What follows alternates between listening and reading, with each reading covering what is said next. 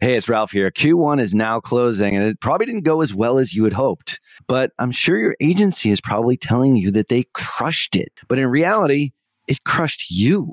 If your agency isn't on the same page as you are, if there's something wrong, but you can't quite put your finger on what that thing is, go on over to tier eleven dot com forward slash apply. We'll set you up on a call to show you a better way to look at your business, not just metrics that make us agencies look good, but something that actually moves the needle and makes you more money, acquires more new customers, and ultimately achieves your vision. Head on over to tier eleven dot com forward slash apply today. Hello and welcome to the Perpetual Traffic Podcast. This is your host, Ralph Burns, and this is episode three thirty-three.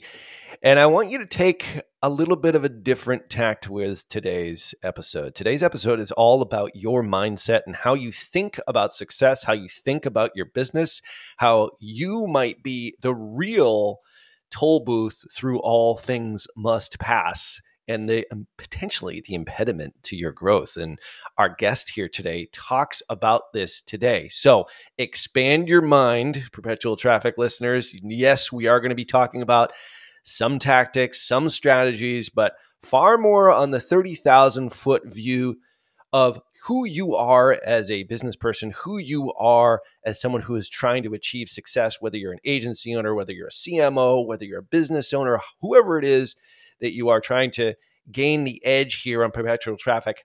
Today's episode is going to allow you to do just that, but it's a mental edge. It's not a strategic and tactical edge. And uh, today's guest gets into that, as well as he's got an offer at the end here where you can learn more about what he does, as I mentioned in today's show, his teachings and his input in the movie and the book, The Secret, and the audiobook, which I think I listened to about a thousand times as I was starting, uh, preparing uh, to, to launch Tier eleven and into the business world on my own after getting fired twice in the corporate world. So this guy really knows what he's talking about. It certainly helped me with my success journey here. So hopefully it will help you. I'm very confident that today's episode will do just that, but keep an open mind. This is a departure from our normal content here on Perpetual Traffic. And take a listen here. Enjoy today's episode. We'll get into today's show in just a moment while we pay the bills here at Perpetual Traffic. You're listening to Perpetual Traffic.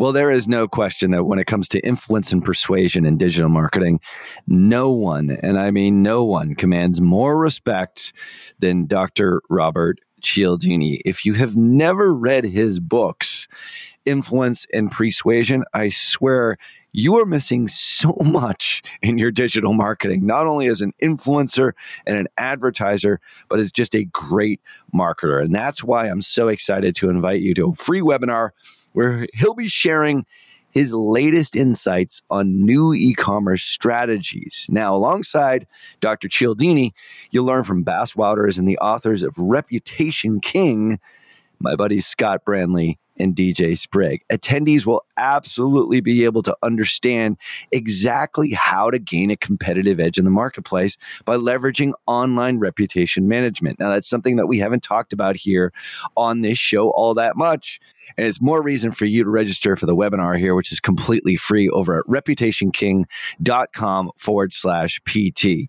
So join us on April eighteenth from twelve noon to two p.m. Eastern. That's nine a.m. to eleven a.m. Pacific for you West Coasters by registering at reputation king dot com forward slash P T. Once again, that's reputation king dot com forward slash P T. Cialdini has been a huge influence on me, and I can't wait to see how his new e-commerce strategies resonate with you and how they affect your business in a positive way using reputation management. Make sure that you register for the April eighteenth free webinar at reputation king dot com forward slash P T. Hello and welcome to the Perpetual Traffic Podcast. This is your host, Ralph Burns, and this is a show where we share cutting-edge strategies in acquiring leads and sales for your business through paid traffic, but not just traffic itself. last couple of shows. We were coming to you from Traffic and Conversion Summit. So it's not all about traffic, is it? Kasim Aslam, my awesome co-host, who I finally met for the first time just weeks ago, and now we're back being virtual again. How the hell are you? I'm living the dream. We're back to being e-buddies. That's right. That's right. It's much more fun when we're sitting in the Scooby-Doo uh, van and just talking talking away about our hangovers. But today we're going to be talking about some stuff that's actually even more important, in my opinion, than traffic and or conversion. It is how you think about business and your mindset. And I always sort of talk about this, and Our, our guest here is going to be somewhat flattered in the fact that we have mentioned one of the original places where I sort of became aware of who he is as a human and as somebody who is put on this earth for the betterment of mankind, from the movie The Secret, which is the audiobook. I think I listened to, my wife still jokes with me about it. I think I actually listened to it like a thousand times after I was fired the second time, started this whole thing, and that was ten years ago. Uh, took it with me everywhere. We are really excited to have uh, a really special guest on here for you today on Perpetual Traffic, none other than John Assaraf. John, welcome to Perpetual Traffic. Psyched to have you on board. Gentlemen, it's great to be on and great to connect with the two of you again. Yeah, I mean, today we're going to be talking about a lot of the stuff that you've done. You've got a pretty thick resume. You know, you've written a few books, done a few things, built five multi-million dollar companies. You're a two-time best-selling author of Having It All and The Answer. Of course, you were featured in The Secret. You've also appeared on Larry King Live, Anderson Cooper, Ellen DeGeneres. I mean, you know, now you can put in the bio Perpetual Traffic. Like, let's just bump Larry King aside and put us right... You know, first seed. We're we're pretty excited because you're not only a guy who thinks high level and is strategic, but as we were talking in the pre-record, which is what we do here at Perpetual Traffic before we hit record, you actually know a lot of your metrics and your numbers and your conversion metrics and how many leads you're getting and all that kind of stuff. Like, who knows that stuff? Like, when you're thinking big like you are. So you're this rare sort of combination of these two different skills. And I think that brings a lot to the table here as we talk high level as well as tactical. And, you know, your business itself, like it, it seems like it hasn't skipped a beat. We've been obviously watching and following you for years and years now, but things are going pretty darn well. Even in spite of all this iOS tracking stuff, you still have the metrics that you're tracking every single day. You're spending a lot on paid media, you know, running, I would imagine, multiple millions of paid traffic with five hundred thousand to seven hundred fifty thousand leads that you're generating. How are you guys doing it all? Like, how has your business been performing the last six months or so since uh, all this stuff sort of hit the digital marketing world? Our business actually got better. We actually increased our reach, increased our impact, increased our revenues and our leads in the last eighteen months. And yes, there are changes, totally agree, but that actually works to our advantage because of one, I think, key psychological factor. And that is, my team and I are what I call our adaptationists. And we like to deal with challenges head on and get ahead of them. So if you know there's a storm coming, you prepare, right? If you know that there's some risk, then you look to discover, what can I do to mitigate the risk? And that's what we did with the iOS change. We knew it was coming. We talked to several people in our mastermind. We asked ourselves, how do we pivot? How do we adapt quickly to a worst case scenario? So we doubled down, for example, on our content strategy. We doubled down on our affiliate strategy. We doubled down on the free events that we did as we tried to figure out, what will our ad costs be this week, next week, the week after, the week after that, because we knew that would be affected. So we said, okay, let's pivot a little bit and say, let's buffer our risk by creating a few tactical um, moves and maneuvers that would buffer those things. And that's what we did. We took care of all the requirements for the new iOS changes, which, you know, you pretty much had to. And then we started to navigate and started to see, you know, what can we do with our ads? We, we instead of decreasing our testing, we increased our testing. And as I think I mentioned to you when we were talking a little bit before, my, my lead cost as of this morning, All right. It was about about three weeks ago. It was about, and I'm going to give you Google and I'll give you Facebook. It was about twelve dollars per lead on Facebook. This past week, it's been around six dollars, fifty percent less. One tactical change. I'll tell you why in just a little bit, uh, with the risk of it might uh, increase our cost. But and then with, with Google, we've decreased our lead cost uh, by about thirty percent by recalibrating some of our videos and what we do right at the beginning of each of our videos and, and, and recalibrating some of our thumbnails and things like that. So we're consistently engaged in discussions with friends of ours, people that we mastermind with, sharing best practices. And when a lot of people are scaling back, that's when I actually like to put the pedal to the metal to figure out what's going to work faster so I can recover and recalibrate faster. Not many people did that. A lot of people just scale back. I mean, it sounds great in theory, but you have to have the data and the analytics and the team to be able to sort of which way to pivot. You said Correct. You did some other things before we get into the open loop of the fifty percent or the thirty percent reduction, but like you did some other things, more content up front. It sounds like, was it a fundamental strategic shift as opposed to just maybe some tactical stuff? Or was it just a mindset shift uh, alongside of like, give us yeah, that so, in a little bit more detail.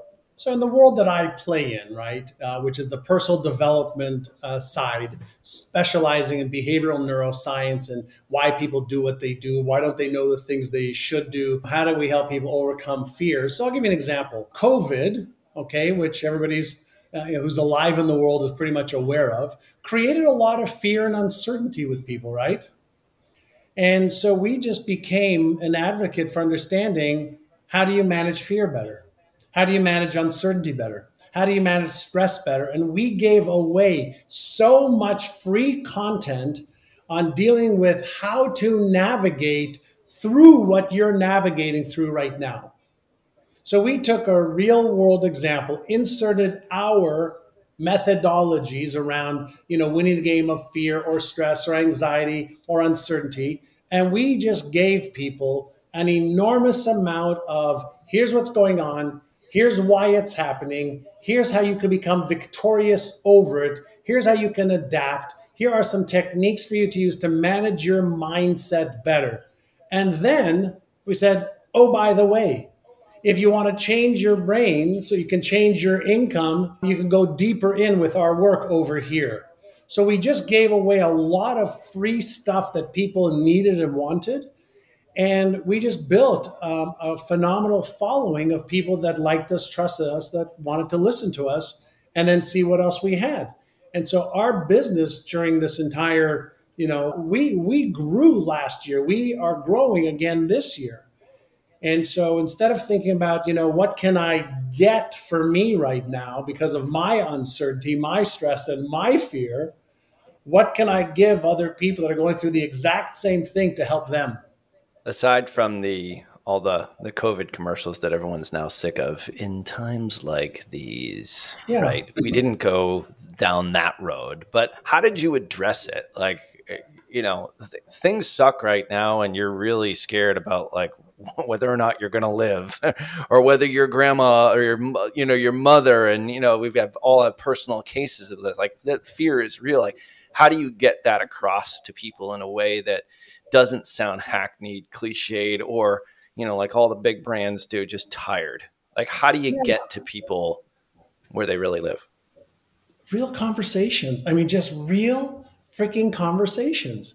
So it's like, hey, I was talking to my son last night, you know, and uh, he was sharing with me that they're thinking of closing down their offices because of COVID. Hey, you know, one of my clients was experiencing this yesterday, and I know that it may sound reasonable or unreasonable to you, or I read this article that I know is blatantly not true, not because I'm an expert, because the people that I ask for help are experts.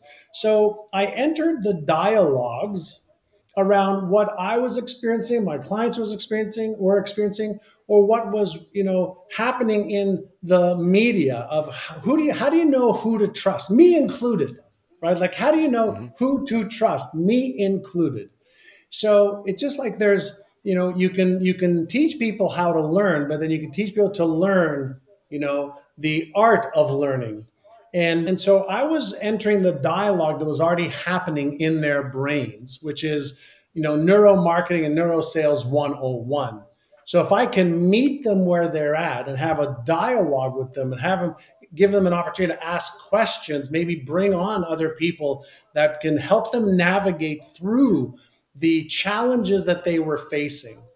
Now, at the beginning of COVID, you know, it was kind of like, well, this is just another flu. We didn't know, you know, what the severity was, what the virality of it was, what the death rate per one hundred thousand or million was going to be. So there was just a lot of uncertainty.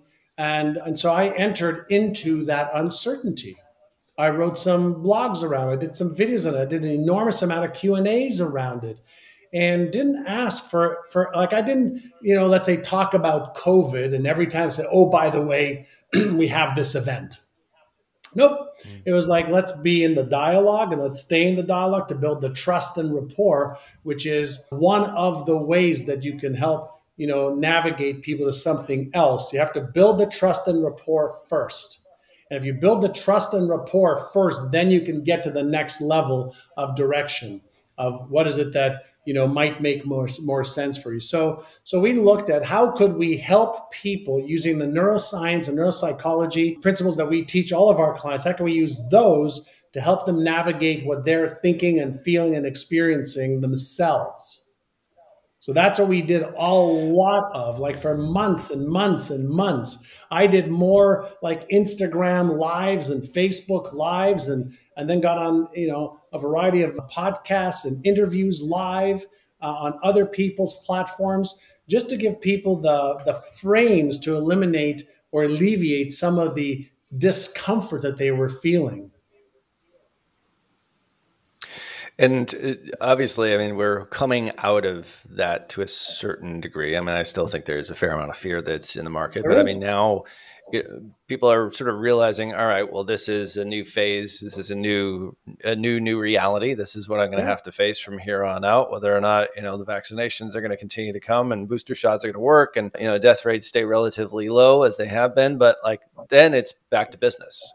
It's sure. Not just, all right, now I have to overcome this. So, and you're dealing with a lot of different businesses, and Kasim and myself are in the same position where, you know, fear is a very real thing as you grow that business, to, no matter whatever phase that you're in, whether it's, you know, a six figure business getting to a seven figure, seven figure to an eight figure, all the way up to, you know, multiple, you know, nine figure, billion dollar companies, that sort of thing. So fear is all the way across the spectrum. And it's just something that it sounds like, you know, your organization obviously deals with head on. It's obviously yeah. what Brainathon is all about and a lot of your teachings. So tell us about like the, the business owners, because I mean, that's something that I think the perpetual traffic listener is is definitely is is concerned about. They don't, probably don't realize it, but they get to a point where they're growing and then they just kind of hit the wall. Like, and everyone sort of hits the wall at different points. I always sort of think every time you three X your business, everything breaks and then you don't know what to do and you need help or you need a new team or you need to restructure. Tell yeah. us about some of the challenges that you're facing with some of your, your business customers and sort of where they're at in that continuum and that journey and how they deal with fear to ultimately achieve business success. Sure, Ralph. So let me ask you a question just to set the frame for this. Were you or I or anybody who's listening, or Kasim, born with any fear?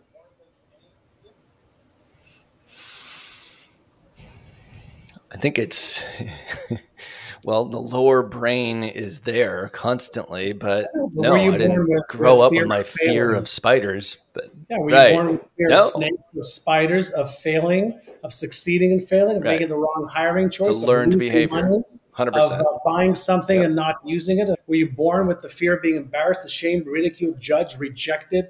Were you born with any of those fears? Because there's fifty main fears that are, are, are the core fears, shall we say. I just gave you like eight of them. And my question that I always start with, whether it's an entrepreneur or a ballet dancer, it doesn't make a difference. Were you born with any fear? And the answer is zero. We have a automatic reaction to loud noises, but we're not afraid of heights, snakes, or losing money, or getting into a car crash, or flying, or getting on a train. Zero fears. So the question becomes, the next question is, Does everybody suffer from a fear of failure? Does everybody suffer from a fear of being embarrassed, ashamed, ridiculed, or judged? Does everybody suffer from being afraid of snakes or spiders? And the answer is no. So the question is, what is fear, right? What is fear? And the answer from a pure neuromechanics perspective is whenever there is a situation, let's say a situation, whether I need to make a purchase decision, the marketplace changes, all right? And my brain projects any type of pain or discomfort in the present moment or in the future. My brain projects. Now the question is, where is it projecting it from? And the answer is from my memory bank. So I have neural patterns or memories. And whenever this thing, this situation comes up, my brain automatically projects into the future a potential negative or painful, uncomfortable result or circumstance. Does that make sense fundamentally? So we know that the same meaning is not had by everybody of what it means. So there are some people when the market, for example, the stock market crashes, they have got dopamine being released in their brain because they're so freaking excited that they finally have an amazing opportunity to make millions or billions, while the majority of people are running for the hills. When COVID happens and people don't have the skill of how to think, the skill of what should I do, when there's so much uncertainty, they are in a fight, flight, or freeze modality, which is what happens when the fear circuit is activated. But why does a firefighter who's going into a burning or blowing building, a building that's blowing up, enter into fight, flight, or freeze, and they actually are calm and responding to the fire, or a Navy SEAL or an astronaut? And the answer is because they've been there before and they're trained. So the very thing that may cause you fear because of COVID may cause me to go, holy shit, here we go. All right, let's rock and roll because I've seen this pattern before. This is a pattern of imaginable possibilities if you know how to navigate through it. So when we're dealing with entrepreneurs specifically, I'm going to come back to your question. We always behave at the highest level of our training under stress. Let me repeat. We always revert or behave at the highest level of our training under stress. So if you've never seen this pattern, if you've never navigated through this situation before, if you're not in the environment of the people who can guide you and show you what to do, how to do it, when to do it, right? Then you're going to fight, you're going to freeze, or you're going to run away. Not because there isn't opportunity here, is because you don't know how to navigate to the opportunity. So you're going to run away from what you think might happen. And there's a part of our brain called the right prefrontal cortex, or what I call is the Frankenstein part of the brain, that's always on high alert saying, what if negative? What if, give me a negative statement or situation or circumstance or result. So we have these neuro parts of our brain, the Einstein part of our brain, which you probably, you see my Einstein back there, right? And then you see my Frankenstein's monster up there. That is the left prefrontal cortex and right prefrontal cortex battle that goes on. And most people don't know how to deactivate that Frankenstein's monster that's always thinking about the worst case scenario. And they live there, they feel that, and they behave in ways that keeps them stuck and in many cases causes them to fail and focus on exactly what they don't want because they don't know how to activate that genius part of their brain that can actually help them navigate through the tumultuous, crazy, uncertain, doubtful, fearful situations because they don't have the skill to navigate through that. And so when we're dealing so to with navigate through it. Oh, go ahead. Go ahead. No, I mean, to, to navigate through it, is it just a matter of practicing your brain to overcome it? So for example, a stupid example here, but when I was a kid, I was deathly afraid of the dark. So I locked myself in our attic for like forty-five minutes And now I'm no longer fearful of the dark. I don't know why I was fearful of the dark. I think my my brother, my idiot brother, used to like throw me in the toy box, pull all the toys out, and then throw me in there. I'm still kind of claustrophobic. But anyway, the point is, is like it was a learned fear. But then yeah. the only way that I got around, I still can't believe I actually did this. I was like seventeen yeah. years old. But I did it because I was like, screw it. I'm just going to try and do it. And it's like, it did work. And so is that in essence what we're talking about? Do you have to just sort it's, of train yourself like the firefighter running yeah. into the burning building? He is trained. So he's done it many times. Whereas us as normal humans would probably not run into that burning building. Is it just that easy? It's it or can that simple, that, it, I guess, is my question. It can be that easy, right? So you happen to choose the fight it modality. And you said the health, and I'm not going to be overrun and overcome by this. I'm going to, I'm going to challenge myself. Now, was it the dark that you were afraid of, or was it what you were told about the dark and what might happen there that you were afraid of? Wow, we're getting it's kind of like the boogeyman's in the dark, and the boogeyman's going to yeah. come and get you, and the boogeyman's going to hurt you. Right. What my so, so there, there's a couple of different to things to me, right? But anyway, just answer. Yeah. whenever, whenever we have, you know, a fear, whether it's real or imagined, right? Our brain responds the same way. It releases the neurochemicals of cortisol, epinephrine, norepinephrine, and we know that an emotion, fear is an emotion triggered in the subconscious mind, releases the neurochemicals that we feel in our body. Now we are consciously aware that we're afraid. Well, we can also, instead of like fighting it, one Innercise, I call it, that actually deactivates that part of our brain in less than ninety seconds is called Take Six, Calm the Circuits. So we know that when that fear circuit is activated, if we just took six slow, slow, slow breaths into our nose and out through our mouth as if we're breathing out through a straw, we'll actually deactivate the fear circuit in less than ninety seconds. So that's part one. Part two, and this is really just understanding how to use your brain better. Martial artists use it, astronauts use it, firefighters use it, police officers learn this. There's another Innercise that I call is Take Six, uh, it's called A Y A, Awareness, Intention, Action. So in a calm state where we can respond versus a stress state where we are reacting, we can now be aware of what have our thoughts, what are the thoughts, feelings, emotions, sensations, and the behaviors that we've been engaging in for, let's say, the last five minutes or, you know, fifty minutes. And then we say, well, what's our intention? Well, my intention is to be calm. My intention is not to be afraid of the dark. My intention is to master my mindset and my emotions. And so that's my intention. I go, what's one action step I can take? I can calmly enter into a dark room for five minutes and just be in a calm, relaxed state. Now I'm deliberately and consciously recalibrate recalibrating my nervous system and my own biology. And so when we are dealing with, you know, the neuromechanics of fear, fear is triggered based on our subconscious patterns and memories. And some of the things that trigger us, okay, will cause us to be motivated, and others will cause us to want to run away or procrastinate or self-sabotage. Now we're dealing with the world of what level of the game do you want to play? Do you want to be a victim of your conditioning from the past? Or do you want to become victorious over it? Do you want to play the game of mental and emotional control at the kindergarten level or at the pro level? Right? So now what we're learning and what we understand that we can do is we can have much more control.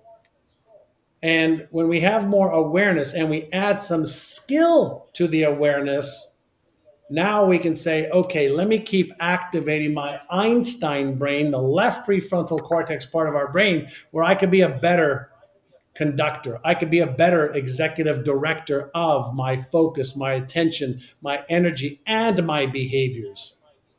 So this is where conscious control starts to come in. And with practice, and if we practice the right things, we have unconscious competence, right? So practice is what makes permanent patterns. And so I could practice a pattern through visualization because visualization is simulation. So if I, for example, was working with you when you were a kid, I would say, Ralph, before you go to make the leap to go into that room for forty-five minutes, I want you to close your eyes and see yourself in the room for one or two or three minutes. I'm going to reduce the neural tension for you to one to three minutes and show you that in your mind, you could be in the room and the room could be in your mind and you can control yourself. And I would have you breathing very, very slowly in and out so that you are controlling your emotional and mental state deliberately.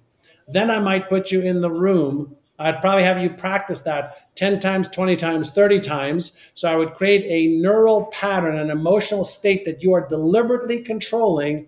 Then I'd put you in the room for one or two or three minutes and have you control that. So you could ease into it. You can use language patterns. You can use visualization patterns. You can use mental contrasting patterns. Because if we can create the pattern in our brain and we are deliberately creating it and controlling it and reinforcing it, now we are in control. What happens with fear is our brain is projecting the worst possible outcome as a protective mechanism, which may or may not be true. Right? But we, we live, we're projecting all the time. Our brain is predicting to conserve energy up to half a second before you even are aware of it. And so when you learn to be aware, now you could be deliberate about choice. When you're not aware, you are a victim of old conditioning and programming. And so I don't know if that's that's too much information, but when I work with entrepreneurs, you know, most people are behaving at the highest level that they have been trained at, which is an unconscious pattern. And so when something like COVID happens, when something like an iOS change happens, most people don't have the skill set of what to do, so they default to fear. Well, it's the easy thing to fall back on. you're just well, you're letting your animal brain sort of take control, right? That's right. It's I mean, just a protective that... mechanism. There's nothing. Listen, if you're driving your car and a light pops up mm. on your dash, have you ever considered taking a hammer and hitting it? Well, of course not. The the light's just a signal. Maybe you're low on, on air in the back left tire. Maybe, maybe your windshield wiper fluid's low. You know, maybe you're gonna run out of gas in fifty miles. It's just a signal. Fear is nothing more than a signal. But most people don't look at the fear and don't pay enough attention to how they feel. Feeling is conscious awareness of the vibration one hundred trillion of my cells are vibrating at, called my body. And they overreact people, to that. It's just a, it's just a signal. You got it's just a signal. Now, can we be better at recognizing the signal? Can we become better at recognizing patterns? Can we become better at being deliberate about what we want to do versus reactive? Hmm.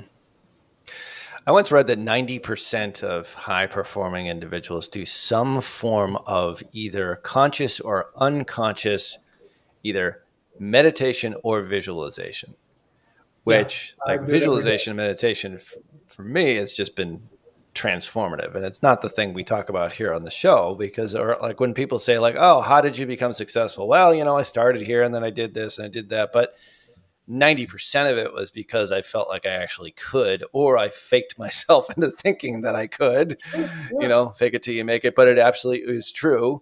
So like for entrepreneurs and for people who are, you know, trying to get to that next level, they just take us through some of those tactics as well. I mean, not necessarily the overcoming the fear, but some people just can't physically visualize themselves, you know, running a successful company or, you know, having a hundred employees or speaking on T N C stage or whatever it happens to be. But if you visualize it in advance, like pretty much everything I visualized way back when has come true. And then you just have to visualize again, like whatever your goals are.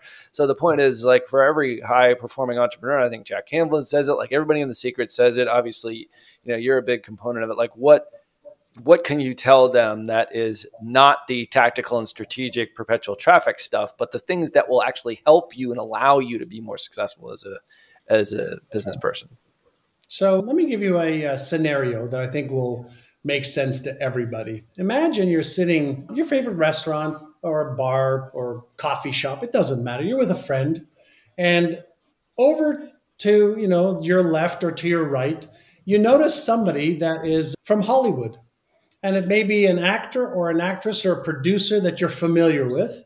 And you have a lot of respect for that person. They turn around and they look at you and they kind of wave. And you see that they're holding, you know, like a little manual in their hand. And they get up and they walk over to you and they go, hi, my name is um, Steven Spielberg, Ron Howard, whatever, whatever is the name that you recognize. They go, listen, uh, I'm reading this script right now. And there's a part in this script. When I looked at you, I thought you could be that role. The, the description is you. Let me ask you a question. If I was to have you look at the script and agree to train you on how to act just like a five or six minute piece and pay you a million dollars, would you be able to take a look at the script and, and like learn the script? I'll give you some amazing coaching. And let's say you said, yeah, my God, I want to be in a movie. And you've never seen the script. You just have respect for the person who shared this, you know, that you might be good at, at playing this role. What would you do if you signed on the dotted line, said, yep, I'll learn the script. You've never seen it before. What would you do the first day you got that script? What would you do?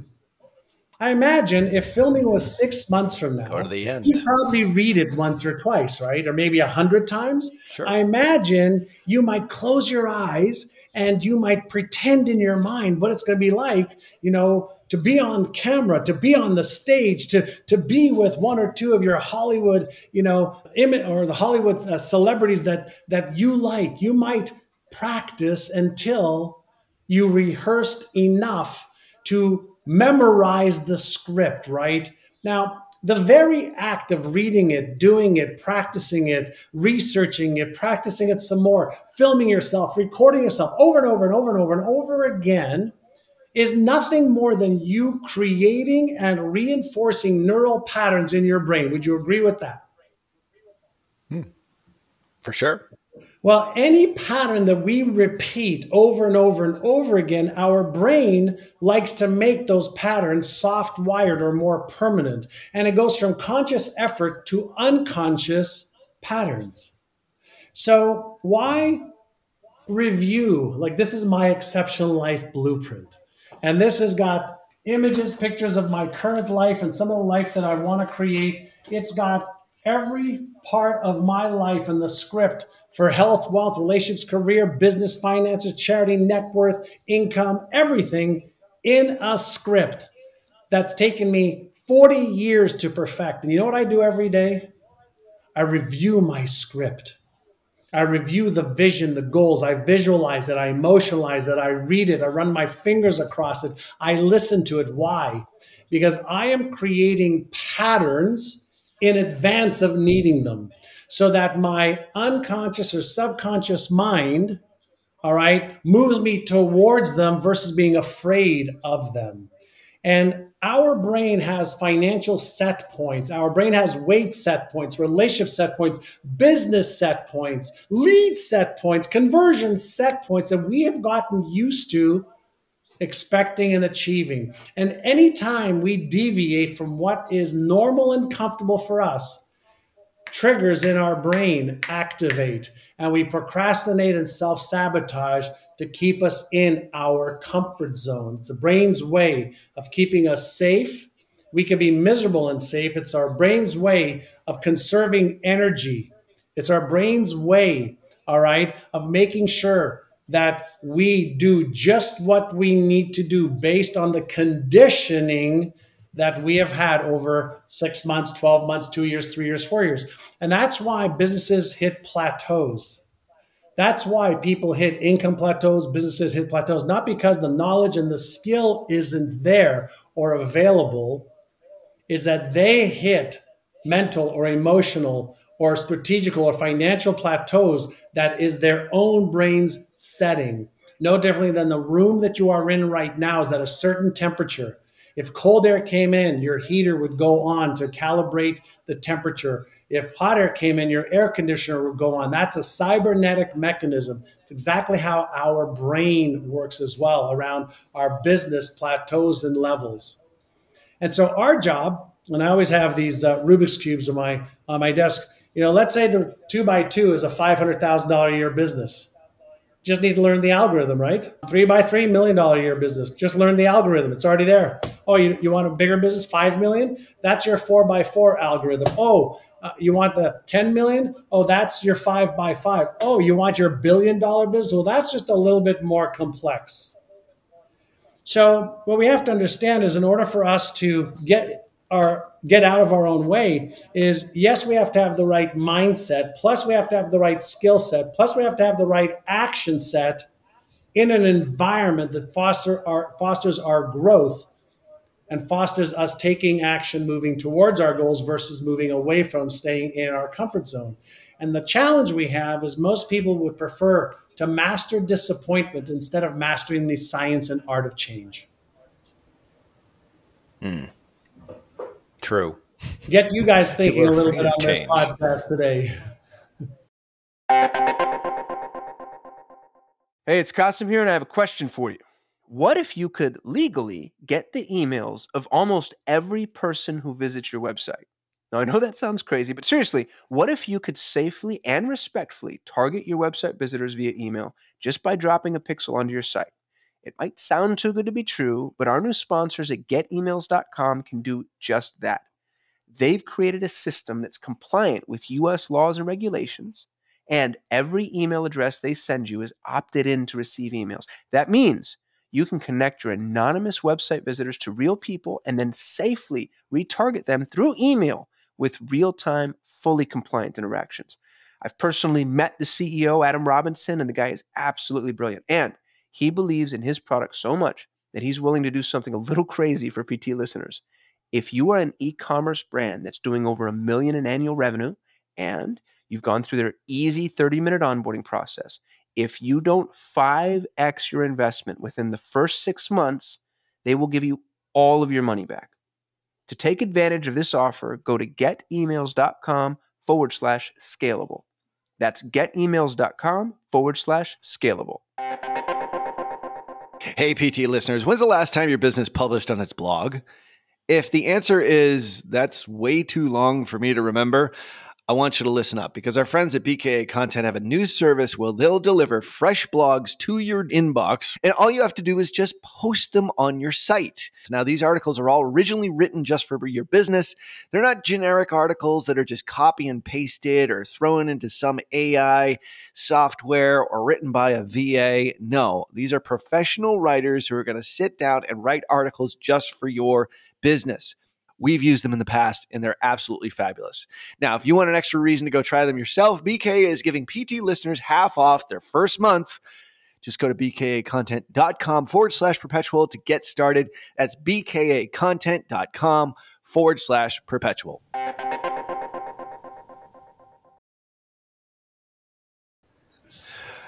Well, I think on the planning your life ahead of time, like there's there's an element to goal setting, meditation, visualization. I think when I try and explain it to people, I say, well, there's once a time I, I watched The Departed, which is a movie about like Boston gangsters. I watched it all the way through, and then I saw it about a year later, and I didn't really exactly remember this whole story, but I caught it midway through. And the first time I watched it, I was on the edge of my seat. Everything was like, oh my God. I was, you know, you had that sort of nervous fear, don't know what's happening next, kind of an unpredictable plot. But then how I sort of describe visualization and goals and everything else is like the second time I watched The Departed halfway through, I didn't watch it with that same level of fear. I wasn't on the edge of my seat. I wasn't anxious. I wasn't nervous because I knew who got killed at the end. I don't actually remember who gets killed at the end now, but the point was I knew the end of the story.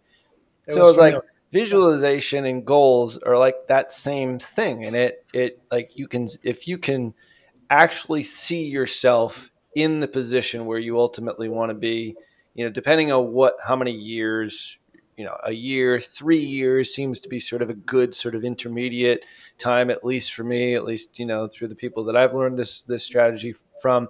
It's like you almost, you've already seen it happen. So it, things happen in your life and you're attracted to things and uh, repel, the other things re- are you repel because you're still guiding yourself to this end point. And it's amazing what can actually happen because you're doing it naturally and without fear, and the right things are being attracted to you, not to get into law of attraction. But I mean, that's really kind of how I visualize it.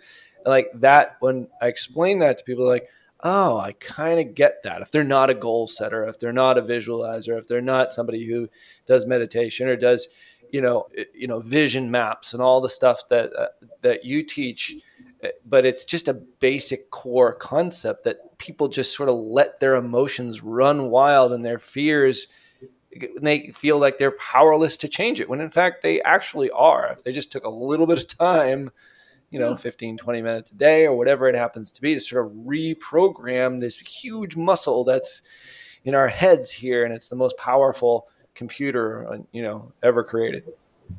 Yeah, I call our brain, you know, your one hundred billion dollars biocomputer that you're just not a very good operator of.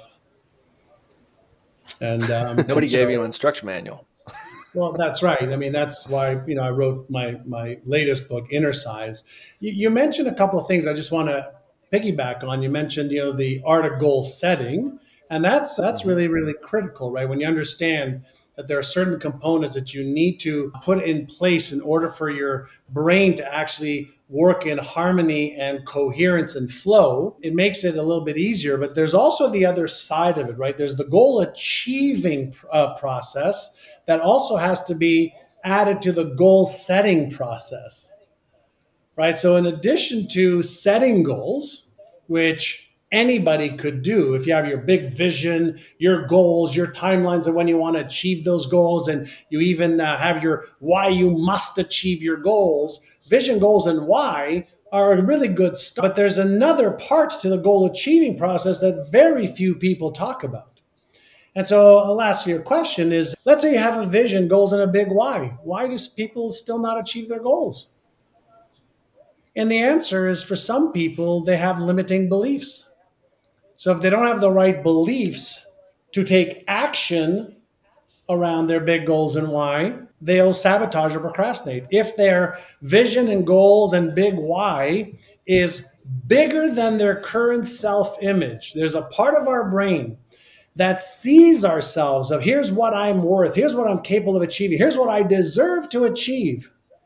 If that part of our brain isn't recalibrated For the for the vision and goals and why that we have, we will not take inspired action. So we have limiting beliefs. We have self-image disconnects. Number three, let's say we have fears of being embarrassed, ashamed, ridiculed, judged, failing, being disappointed, disappointing our family. If we do our best and we don't achieve it. If we have fears that we don't know how to manage, fear is an emotion that either it manages us or we manage it. In the absence of knowing how to have emotional control, we're at the mercy, okay, of our emotions versus using those to help us navigate towards our, our goals and using fear as fuel. So we have three things that can hold us back. And then there's the fourth one, I have vision, goals, and a big why. But let's say I don't have currently the knowledge or the skills of how to achieve it. Then I activate my doubt and uncertainty center in my brain, which is connected to my motivational cortex, which is directly linked to my behavioral cortex in the brain. So let's start thinking about our brain almost like we would an orchestra. You're the conductor, and your job is to get the pianist, the cellist, the saxophonist, the, the trumpeter, and the vocalist all to work and sing and play in concert. If the musicians do not play in harmony in concert, you have chaos. When you can get out of chaos into coherence and harmony, it's like, oh my God, this is stress less. This is effort less. This is in flow and harmony. And so there's an inner game to success and there's an outer game to success. When you combine the two, that is when you're able to really go from an idea to your one hundred thousand, five hundred thousand, a million, five million, ten million, fifty million, one hundred million, a billion, et cetera. And so if you're not in concert with the vision and the goals and everything else that's required in order to achieve those goals, then it's really hard and you struggle and, and you allow fear to control you versus you controlling it. Now, these are, everything I've shared right now is all stuff that you can learn. There is nothing outside of you being able to learn. Functionally, every brain works the same. Every brain works the same, which just means I need to become a better operator of my own brain. And this is the proverbial reason why. Why is it that somebody could go to a world-class university, right, and not make a lot of money? Well, because knowledge and skill doesn't translate to behavioral change. All knowledge and skill does says, I have some knowledge and some skill. Behavior is a whole other element. And this is why, you know, when, when whenever anybody works with, with me and my company now, um, they have to commit to one hundred days to change the neural patterns enough to create a new foundational behavioral change versus gaining more knowledge or skill. Reading a book gives you awareness. Going to an event for a weekend gives you awareness. It doesn't, unless you're there to change the skill and then back it up with another thirty, sixty, ninety days of application, you don't change the neural networks that change behavior long-term. You can go on a diet for, for a day, a week, or a month, but ninety-nine percent of people go on a diet, gain all the weight back. It's not because we don't know how to eat, what to eat, how much exercise to do, how much sleep to get. We know all that. That's not the problem. The problem is most people are not operating at the function of behavioral change at the level that they need to be at to consistently perform at that level. And we are creatures of habit, so we get stuck in our habitual patterns.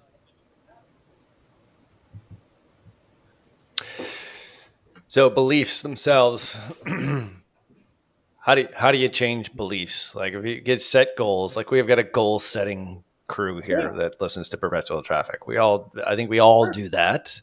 That's fine. You know, we celebrate the goal achievement to a certain degree, but then it's on to the next thing. You know, a phrase I always said is, you know, happiness is being content where you're at, but always striving for more. But like, how do you change the belief, like the belief part of things is if I am not a successful person, or like limiting beliefs that people have about themselves will not allow them to achieve those goals.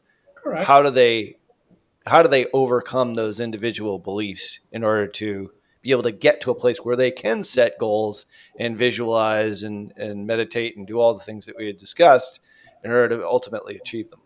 Yeah, so so meditation is a, a, a practice in focus, concentration, and awareness and letting go and remembering that I am more than just my body and the nine systems and the organs within my body. So let's uh, let's go back to the same question I asked about fear. If you have a belief, is that belief the truth or is that belief your truth?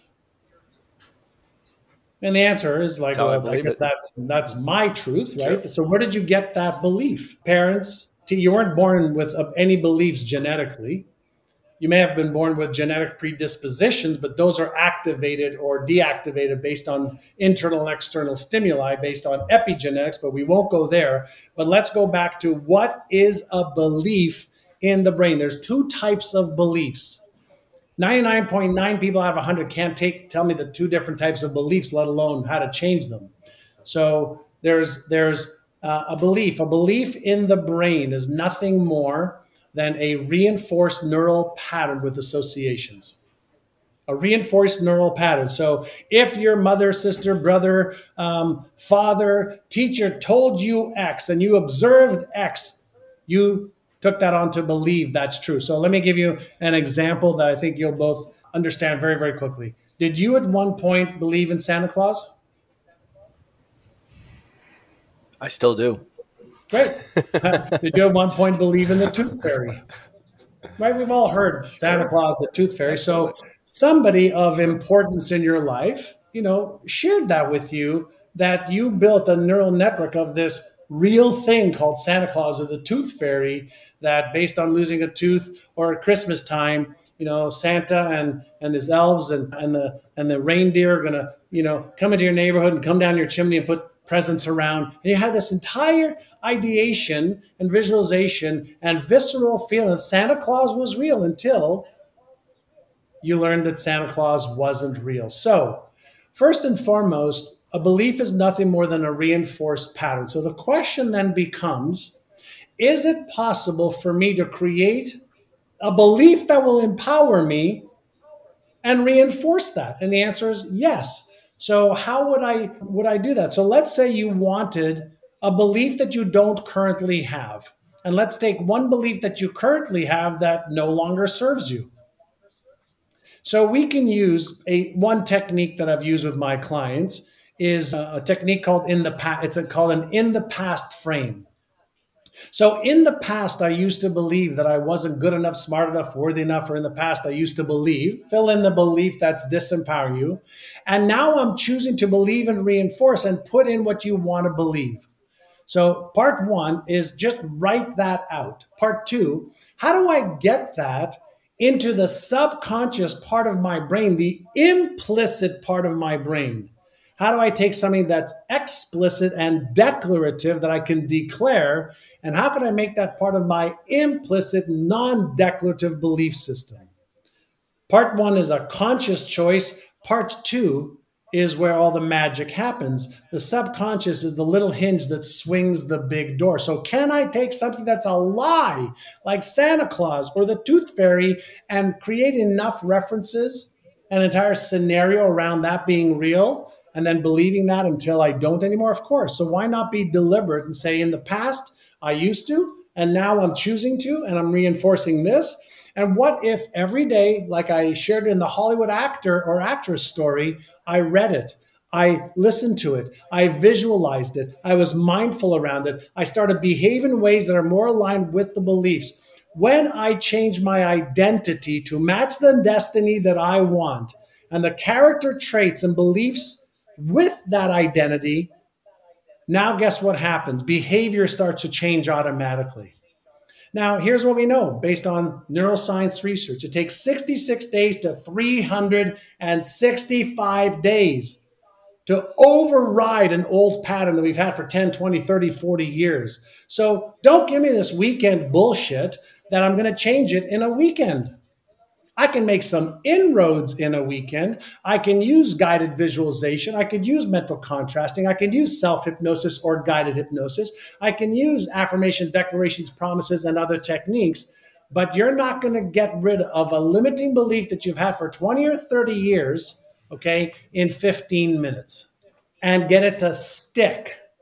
You can go to a hypnotherapist who is skilled at her craft, and she can embed into the subconscious mind a new pattern that'll last for a bit of time. No problem there. But to reinforce it so that pattern becomes part of something known as the default mode network, my automatic self, I have to do the equivalent of what a software writer or a coder has to do if there's software that's corrupt on a computer software program.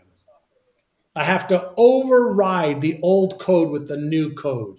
So I'm going to use a variety of different evidence-based methodologies to actually change neurology. And once I do that enough, now there's a whole new me, a whole new way that I see the world because I've changed the software, the lens by which I see the world and the lens by which I, it causes my behavior. Does that make sense? I know this isn't a lot about perpetual traffic, but what I what I find, the reason I got so into what I do today, I was teaching people how to, how to, how to, how to make more money, how to build your business. Here's the strategies, the tactics, the timelines, the tools, the resources, and they would be freaking stuck. And it wasn't until I helped them get the inner game right with the strategies, tactics, tools, resources, and combine the two. When I was um, twenty-six, I bought the franchising rights to Remax of Indiana. And over the next ten years, I opened up eighty-five offices and recruited over one thousand two hundred agents that worked in my company. And in nineteen ninety-two, six years, five years after I opened it, we got stuck at one point two billion dollars a year in sales, which was a great place to be stuck. I go, why are we stuck? I've got the best freaking training on listings, the best training on sales skills. I got, I know Jack Canfield and Brian Tracy and Dennis Waitley and and and and, and Zig Ziglar. I've got the best freaking trainers in the world coming to teach my agents. And I realize, oh my God, they're not stuck because they don't know what to do. They're stuck because of all the other stuff that holds people back, their self-image, their limiting beliefs, their fears, their set points. And so I said, hey, I wonder if we started to recalibrate, rescript, reshape people's self-image and financial set points using what I started to use when I was nineteen, right, forty-one years ago. When I started to retrain my brain daily using these methodologies I've been sharing, Uh, my income skyrocketed, but I want to see what would happen with a group of my agents who at the time in nineteen ninety-two, the average real estate agent in Indiana was making thirty-eight thousand dollars a year, including in my company. And so I took seventy-five agents over six months to help them with all the stuff we've been talking about, recalibrate their hidden self-image, their beliefs, et cetera. And those seventy-five agents increased sales in that six months over the same period the year before, by over one hundred million dollars. And then over the next few years, from nineteen ninety-two to nineteen ninety-seven, I taught it to all of my agents. And we went from one point two billion dollars to four point five billion dollars a year. We didn't teach them any more closing techniques. We didn't teach them any more listing techniques. We didn't teach them any more, you know, time management techniques. We didn't teach them any of that. We changed their identity to match the income and the level of success they want to achieve. Our average agent went from thirty-eight thousand dollars to one hundred twenty thousand dollars average income in five years. So when we're talking about perpetual, perpetual traffic, right? Yes, we need to know what to do, how to do it, why to do it. You know, you need to know your metrics and how to generate leads and qualify and convert and nurture. I get all that stuff. But what you need to be focusing on even more is why aren't you doing just what you already know you should be doing? Forget about the new techniques and tips and tools and resources. Oh my God. Why aren't you doing the stuff you learned last week and the week before and the week before that and, the, and three months ago and six months ago that you said, oh my God, it was so amazing back then. Why aren't you doing that? Mm-hmm. And so the answer is because shiny object syndrome, shiny object syndrome, because shining objects activate dopamine, mm-hmm. right? And that's the reward neurochemical in the brain. And so we keep getting this, this reward neurochemical in the brain, and then serotonin gets involved and we talk about it. We do this mental masturbation with each other. We high five each other and kumbaya each other. And we're bonding because we're learning and growing, but we're not changing our behaviors. And for behavioral change, there needs to be a much more methodical approach to changing from the inside out. And we have to sometimes slow down to pick up speed, right? We have to we have to sometimes slow down to create a new behavioral process. That's why I don't mind talking about what to do, how to do it, when to do it. But if people don't get the fundamental mechanics of why they get stuck, okay, or why they sabotage or why they procrastinate, then we're not doing them a service of how do I level up my my own abilities. You know, we had, uh, there's, there's two stories I always love to share around, you know, change. There's a gal that uh, came to one of my events talking about this. Her name is Joni Sanders, and she's in a small little town just uh, outside of Perth. She was in her sixties, never made more than twelve thousand dollars a year as a social worker. I'm sorry. She never made more than twelve thousand dollars a year on a widow's salary after her husband passed away, raising five or six kids. And she was doing social work for free. And she'd been doing social work for free for like thirty years because she didn't feel like she was worth it. Within twelve months of getting what I just shared, she was making seventy-five thousand to one hundred thousand dollars a year, doing the same thing she was charging nothing for. Kat Rama Books, eighty-year-old wedding planner in Kauai, almost bankrupt. Husband's got cancer. She's almost bankrupt, doesn't know what they're going to do. She starts to reimagine herself at eighty. Within twelve months of working the inner game stuff, she made two hundred forty-seven thousand five hundred dollars in her wedding planning business, took fifty grand, took her husband on a trip to Thailand, paid for it in cash. And unfortunately, he died afterwards. But because she changed the calibration in here, instead of going bankrupt, she went on a trip of a lifetime. I can share with you entrepreneur after entrepreneur after entrepreneur uh, that I've worked with that, in addition to the techniques, I get that, the strategies, I get that. If you don't also work on what's driving perspective and behaviors, long-term, not short-term, we can all t- do, you know, we can all visualize right now. You know, we can all use an affirmation or a declaration or a promise right now. You know, we can all uh, take a technique we learned today because we read it in a book and apply it right now at an event that we went to. But ask yourself a question. The last event you went to, of all those notes that you took and the promises you made and the excitement you had, how many did you apply? Like how many? And for most people, it's maybe three. A handful if they're lucky. Yeah, awesome. You're you're you're rare at three. Because you're going back to, okay, your patterns when we come home. So I know this is probably not where you guys wanted to go on perpetual traffic. And it may be a, hopefully it's going to be a, you know, a, a really good discussion for you guys to have in, in your community, because sometimes it's not learning what's the, the latest, the greatest, the, the best. You know, sometimes it's around taking what we already know and becoming more consistent with doing that. Well, I think it has everything to do with perpetual traffic because people come on this show to grow their business. They think that traffic is the thing that they need. And that obviously, you go to the traffic store to buy your traffic, but it's so much more than that. And obviously it's not just all about conversion. It's not about, you know, some of the strategies that we talked about here from an advertising and a business perspective. It's really, it's, you know, exercising the muscle that's between your ears. Most importantly, I think you've given our listeners a lot to think about here. If they hadn't taken a step back and say, all right, why is it that I'm stuck? It's not because I can't deploy the latest tactic or strategy. It's maybe it's because I've got some self-limiting beliefs that don't allow me to get to that next level. And it's not really the thing that people talk about a whole lot, but you talk about it a whole lot. Where can people find you, Perpetual Traffic listener, to learn more about what it is that you do and, and maybe get some even more in-depth training on, on, on some of the stuff that you and your team offers? Awesome. Thanks, Ralph. Well, uh, you and I talked, and Kasim and I talked earlier about the Brainathon that's coming up, and I'll give you guys a link. It's the theme this year is change your brain, change your income, and I'll be on with several world-renowned brain and success experts to help people really understand how to change their brain so they can change their income and break free from the plateaus that they're hitting, break free from limiting beliefs, break free from fears, break free from the stuff that holds us all back.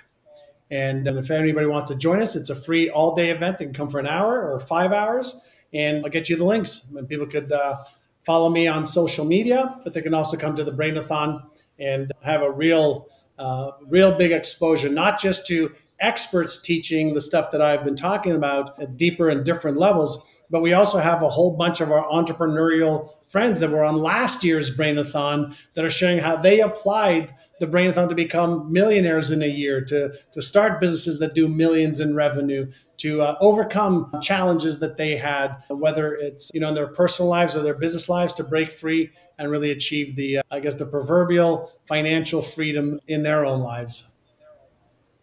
And they can find that over at my neuro gym dot com, if I'm not mistaken, or they can just sure. Google it.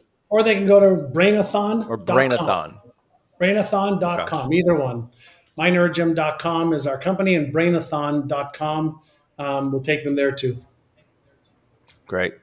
Well, we're going to uh, leave all the links in the show notes here. And thank you uh, for coming on Perpetual Traffic, John, bringing it from a mental perspective. This is uh, this is a good reset episode for everyone who's been caught really in the weeds, especially with a lot of there's a lot of negativity around just digital marketing and just marketing online in general. And I think this is a great reset for our listeners here to sort of get out of their own way, and, and oftentimes is the case, and take some time, you know, to reinvest in their own understanding of maybe the limiting beliefs that they have and create some new ones. And you can certainly do that over at brainathon dot com, and certainly follow John on all his socials. We'll leave that link in the show notes. Really thank you all for listening for this week. Just a reminder to subscribe and leave a honest rating over on iTunes for Perpetual Traffic. Our producer always asks us to do that every single week. You can leave an honest review or a dishonest review as long as it's positive. No, just kidding. Only honest reviews here. Make sure that you do follow Digital Marketer on YouTube, and go back and listen to some previous episodes here. We did reference a few of them in the early part of the show. At the very least, head on over to digital marketer dot com forward slash podcast, where we've got all the resources here. John Assaraf, thanks for bringing it today on uh, Perpetual Traffic. For my co-host, Kasim Aslam. Until next week, everybody. See ya. Thanks, y'all.